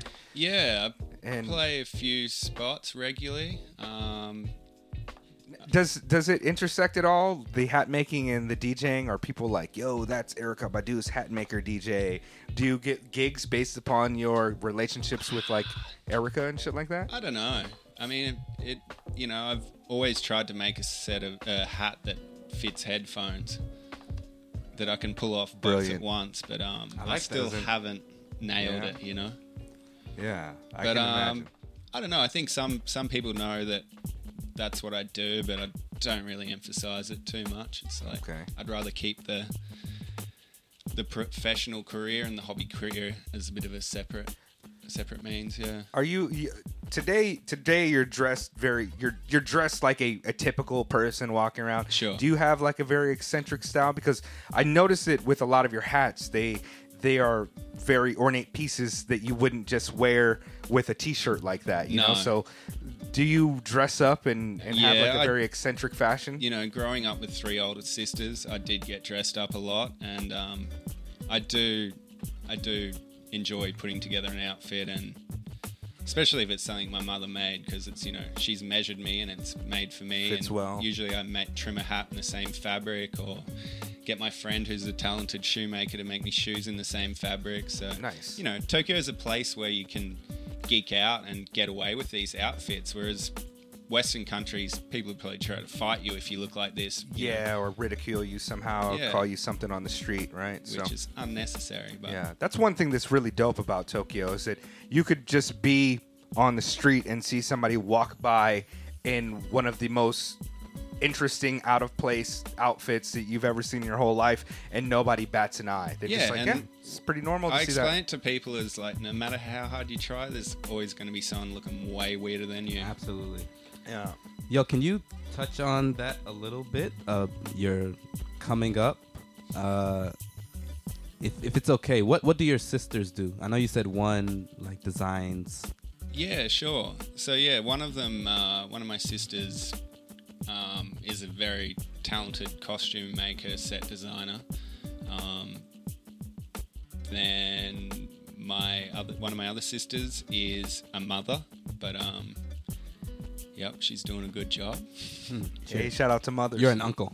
Yes, I am. Uh, half Australian, quarter Filipino, quarter Mexican. That's that shit that I do like. Yeah. I love mix. I mean, I'm mixed up as fuck, but I love, I love these the intermixing of races. It's Yeah. Phenomenal. And then my oldest sister, she lives in Tasmania, the small island at the bottom of Australia, and she's Word. a winemaker, so Nice. also very talented. Have you been to Tasmania? I have not. I really want to go. Can you say that again? Tas- Just- just- Tasmania. Tasmania. Uh, uh, know I'm thinking of the the cartoon, the cartoon guy, Tasmanian devil. yeah, I kind of see Tasmania? Tasmania as the Hokkaido of Australia. You know, it's somewhere That makes that's sense. got an extreme climate, but also very good produce, seafood. Yeah. A lot of indigenous people there. I don't think so. No. Do you feel like your upbringing had a humongous influence on like the lifestyle that you have now? Because like we were talking about you being a hat maker Sure. and before we didn't even know like a term for that at all. Yeah, I had no idea of what And, a milliner uh, was. You you're very you carry yourself in a certain way and your career shows that you can produce and live in a certain way that maybe isn't a stereotypical Australian or Yeah. overly masculine kind of thing. Did you ever like get any shit for being a hat maker in Australia? Um, I mean, That's a good question. Yeah, I mean, my mum would explain it as you know, I was always the the fish swimming against the current. Like in school, there was always shit going on. I was always in trouble. Like you know, biology class, everyone's got to go out and get a leaf to put under the microscope, and I come back in with a ten foot palm frond and jam it in the fan and spray everyone with leaves. You know, I was I was the clown. But um, I mean, I think the hat making thing you know, kind of started in my mid twenties. So my my peer group at the time, they were just you know, impressed and excited to get their own hat, you know, and um, yeah, I mean, a lot of my friends are creatives and do bespoke things. I have friends who build surfboards who are very successful. Um, friends who make shoes, you know. Um, I think the part of the world I grew up in was was very relaxed, um, but also not very much kind of social things going on. So everyone was kind of had these interesting hobbies. Um, but if I tried to, you know, pursue this career in Australia, it probably wouldn't work. You know, it's a place like Tokyo, people um, have a respect for artisans and handmade things, and um, they're slowly stepping away from fast fashion um, and you know they shop with their hands they feel textures they don't just buy something online because it looks good it's not they don't buy something to be seasonal but they buy something that's going to last them you know 10 years a lifetime You know, that's that's interesting to me that that um that that's what you, the way you get from your industry. Like you know, you find people who are looking for high end pieces of fashion, and I'm certain that you have a lot of friends who are also doing the same thing. You mentioned you have a friend that makes shoes. Sure. But um, Who I need I've, I've heard I've heard from other people that things like Uniqlo are killing fashion in Japan because like the Harajuku style, like people are not approaching that as much anymore. They're just buying all of their clothes from Uniqlo, so it's kind of uh, gentrifying the fashion scene out I here, mean, like- making it so accessible. two things I'll say is when I first came to Tokyo just to visit 2010, and then when I finally moved here a few years later and would come to Tokyo because I used to live in Tochigi, it'd be like, yo man, these motherfuckers in Tokyo like dress fresh on a Tuesday afternoon. I don't know where they're going, but they are like killing me right now. oh, i get outdressed by dogs here it's Yeah. crazy I, I was then, I was uh, absolutely expecting him to come in looking very like dapper in like some type of weird style. He looks like a dude. Like, I go to the beach uh, with him right now. like the and catch magician up, last like- night. The Yeah. dancer magician. Yeah, I. I, I totally. I was expecting you to come in, maybe have like a crazy pair of sunglasses, and you know what I mean, like a, a feather in your hat or you, something. you but look too yeah. deep into my instagram Yeah, I, well, your I mean, expectations are too I, I high. tried. I tried not to. I only scrolled through once at one point and just scrolled through a couple pictures because I was like, I, I, I knew so little about the craft and so little about you that I said, this is. Let me make sure that the interview is about me learning about the process and learning about like who you are and stuff. So I got to say that I definitely was expecting you to be wearing like I don't know, like gorilla skin or something, something that I've never even heard of before. But This yeah. is a new area for me. You're I didn't like a- know who was going to be on the Yeah. streets. You're like a He, You're- he but dressed you're like, like the a- locals. He, yeah, he he's dressed he's dressed like he could go and hit the beach and used to surf a lot as well. You, you I still, still, surf, do, yeah, yeah. I'm actually heading heading out to the beach later today. Today. Hmm. Oh shoot, man. Well, Is it beach weather already? water's Have probably still cold. Oh yeah, Water's it's still still wetsuit for sure. Okay. Yeah, I I've only worn wetsuits at like Hawaii, no need for a wetsuit.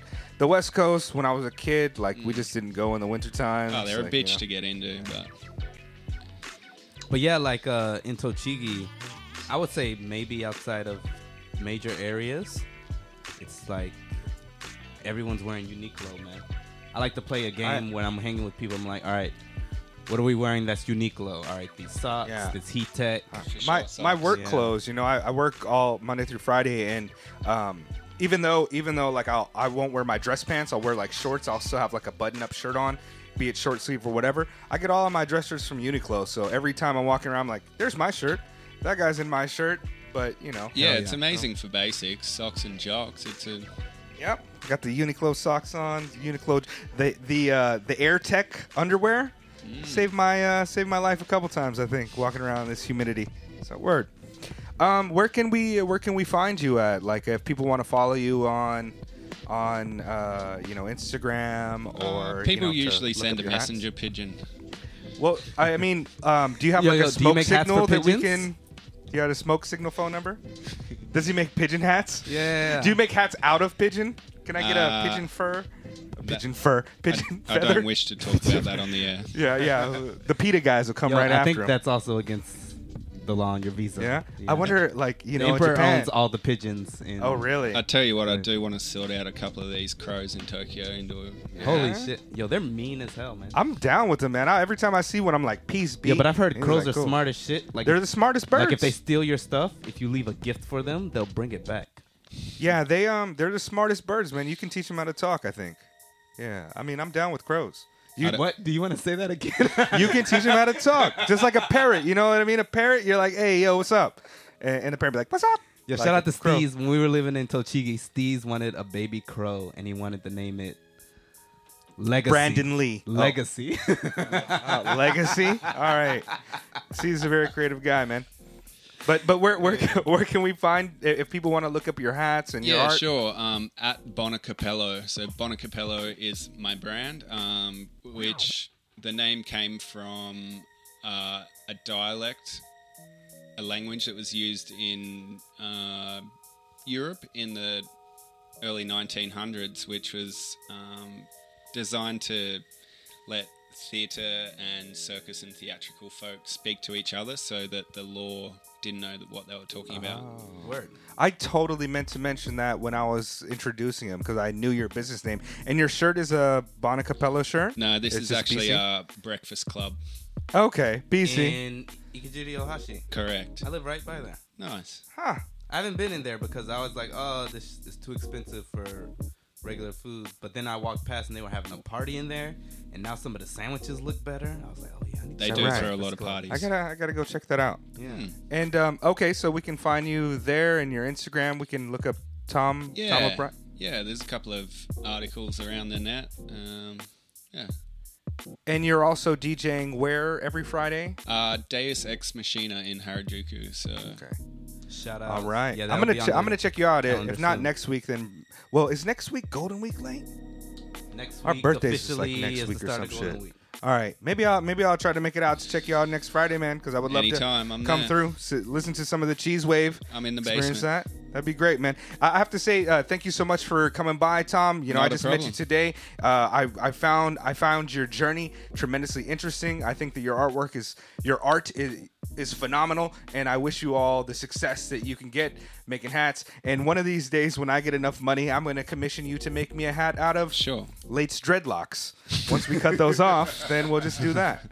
Good. Mm, yeah, I'm always up for a challenge. Yeah, yeah. We'll paint it with the same paint that you use with Erykah Badu. It's like a copper color. Do that. It'll that look like. Odell Beckham. Do that shit. Yeah, yeah. Thank you guys for having me. Thanks, man. Pleasure. That's really good. I, I, I, I, I want to be friends with him now and shit. So maybe one of these friends. days, one of those days, he'll be like, "Yo, you want to go to Unofficial Soul member Camp?" number I'm bringing five people this time. Oh, no, sorry, member. I'm full. Yeah, he's already. he- There's a there's a waiting list. for hell yeah, there's a go. waiting I'm for certain shit, of man. it. Yeah, unofficial member number thirteen, Tom O'Brien. Even Terry couldn't get Erykah out, man. yeah, uh, Terry, Brooklyn Terry. Shout out to Brooklyn Terry, unofficial member number thirteen. For sure. Uh, we getting into this weather report? Yeah, let's do the weather report. shit? So, for our people that uh, know the show, you know what's going on. For those that don't, at the end of every episode, we tell you about upcoming shows going on in Tokyo, so you can check those out and find them all in one place. Uh, let's see what we have going this week. Late, do you want to take it from the top? Yo, today the 27th, we got Emotion going down at Shibuya WWWX. Mm-hmm. That's Awich, Good Mood Goku, Jin Dogg, Kick a Show, Sapphire Slow, Seiho, Kid Fresino, Tall Wings, Videotape Music, and Yurufuwa Gang.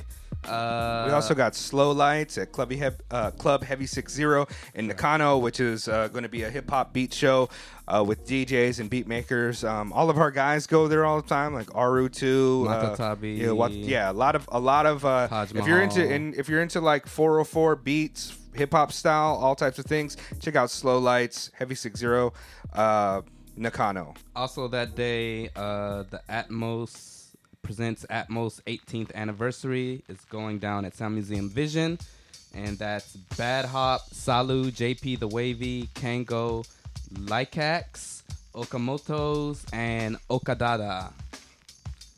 These are pretty dope shows, man. I might, I might Okamoto's, go to. Yeah. I, I like Kid Fresh, you know. I really want to peep him at least one time. Yeah, you know, we saw him perform live a couple couple months back. I didn't get to talk to him, but he seems he's another Tom. He's another really talented uh, rapper out here. Young kid, Kid Fresino. Really, Right. really solid skills. what do we got? Uh, the 28th? Still the 28th? Yeah, bust it. The breakdown is going down, and everybody knows where that's at at Coin Bar with their guys. They're going to be playing some great hip hop music there.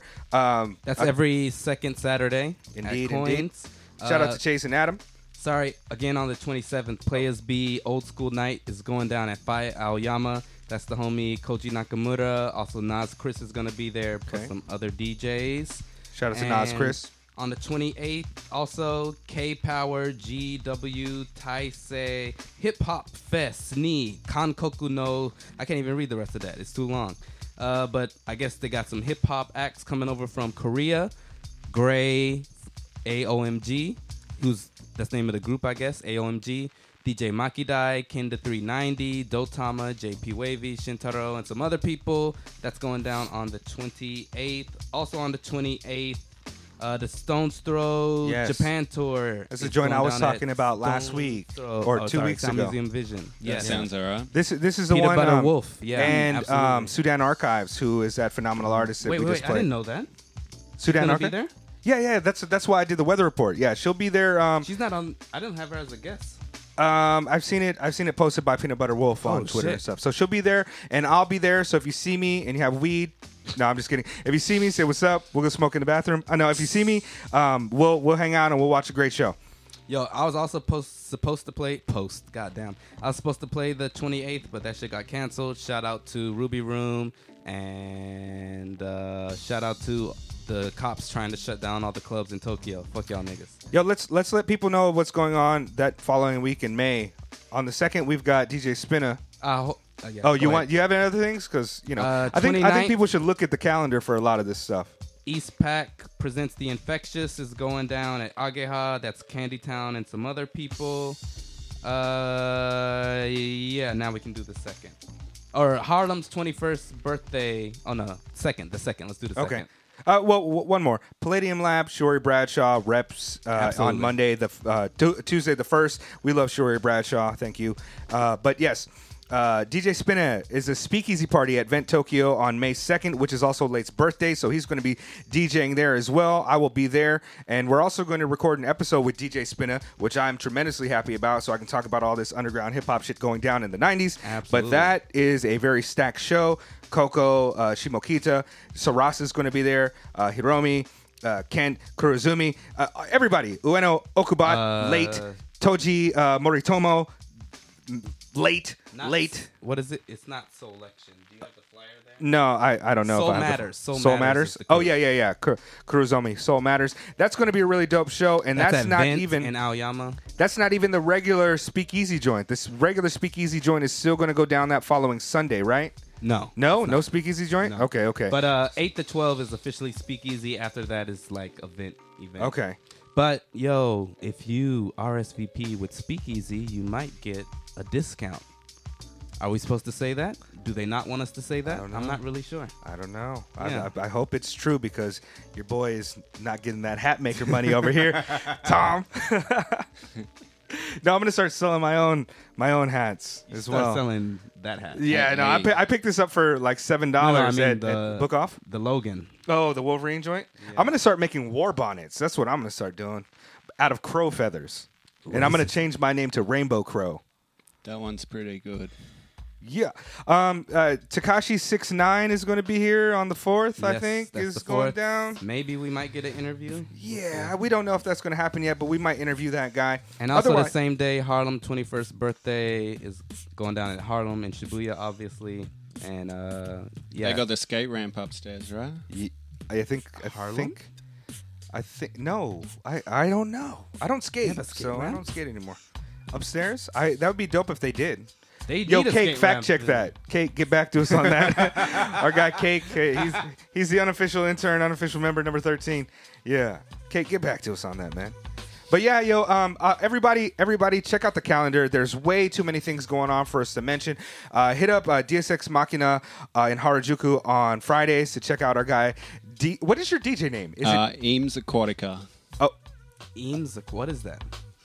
Um, Eames is like a nickname I got, but then I was like living by the sea for ten years, so uh, shit just got Aquatica. aquatic. Yo, Oh, if you want to we go. surf that cheese wave, you better hit up Eames Aquatica. Right, right.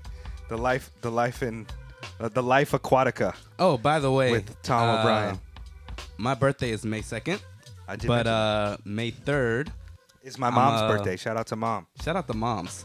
Uh, but I'll be celebrating May 3rd in Nishiazabu. Tom, I would love for you to come. Oh, If you're listening to this podcast, you're invited to come also. We're going to be at a B612 in Nishiazabu. And shout out to get some pizza. 420 yesterday. yeah. Your boy didn't get to smoke any of those marijuanas. For real. Shout out to Japan for that. I played past the Dutchy 7 inch. That's as close as I got. Hey, I would have been. I would have smoked a cigarette during that. So yeah, you know how it is. But again, our listeners, check out the calendar. There's way too much bullshit for us to tell you about, and there's so many good events, and we're trying to collect all of them. So you got one place that you can check it out. This is the Mega Late Show, episode Yo, number 31. Shout out to Steez, most definitely, for hooking this up. Shout out to Keen, Dollinger, All of our guys. Marvell, Miss Inglewood, all y'all out there.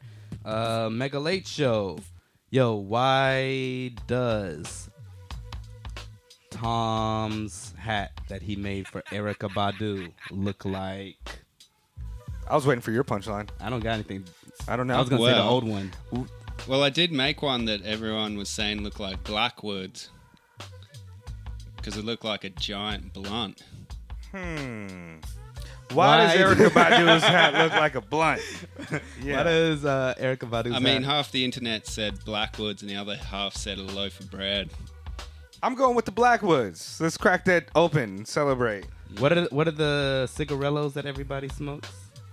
Uh, Swisher Black and Sweet. Black and Mild. Backwoods. Okay, backwoods. Yeah, Yeah. yeah, yeah. Yeah, I don't know, man. I didn't smoke blunts. I grew up in Hawaii. We were smoking joints, man.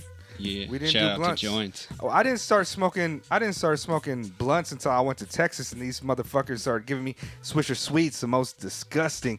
That's what stopped my whole weed smoking in Texas. Like I was like, why do I want to smoke this Mexican brick, which is disgusting, in a more disgusting paper? At least wrap it in like a Some fruit plain- roll up or something delicious. You know what I mean? Dip it in honey. Mega Late Show episode Shout out to thirty-one. Thank Yeah. you very much, Tom. Thanks a lot.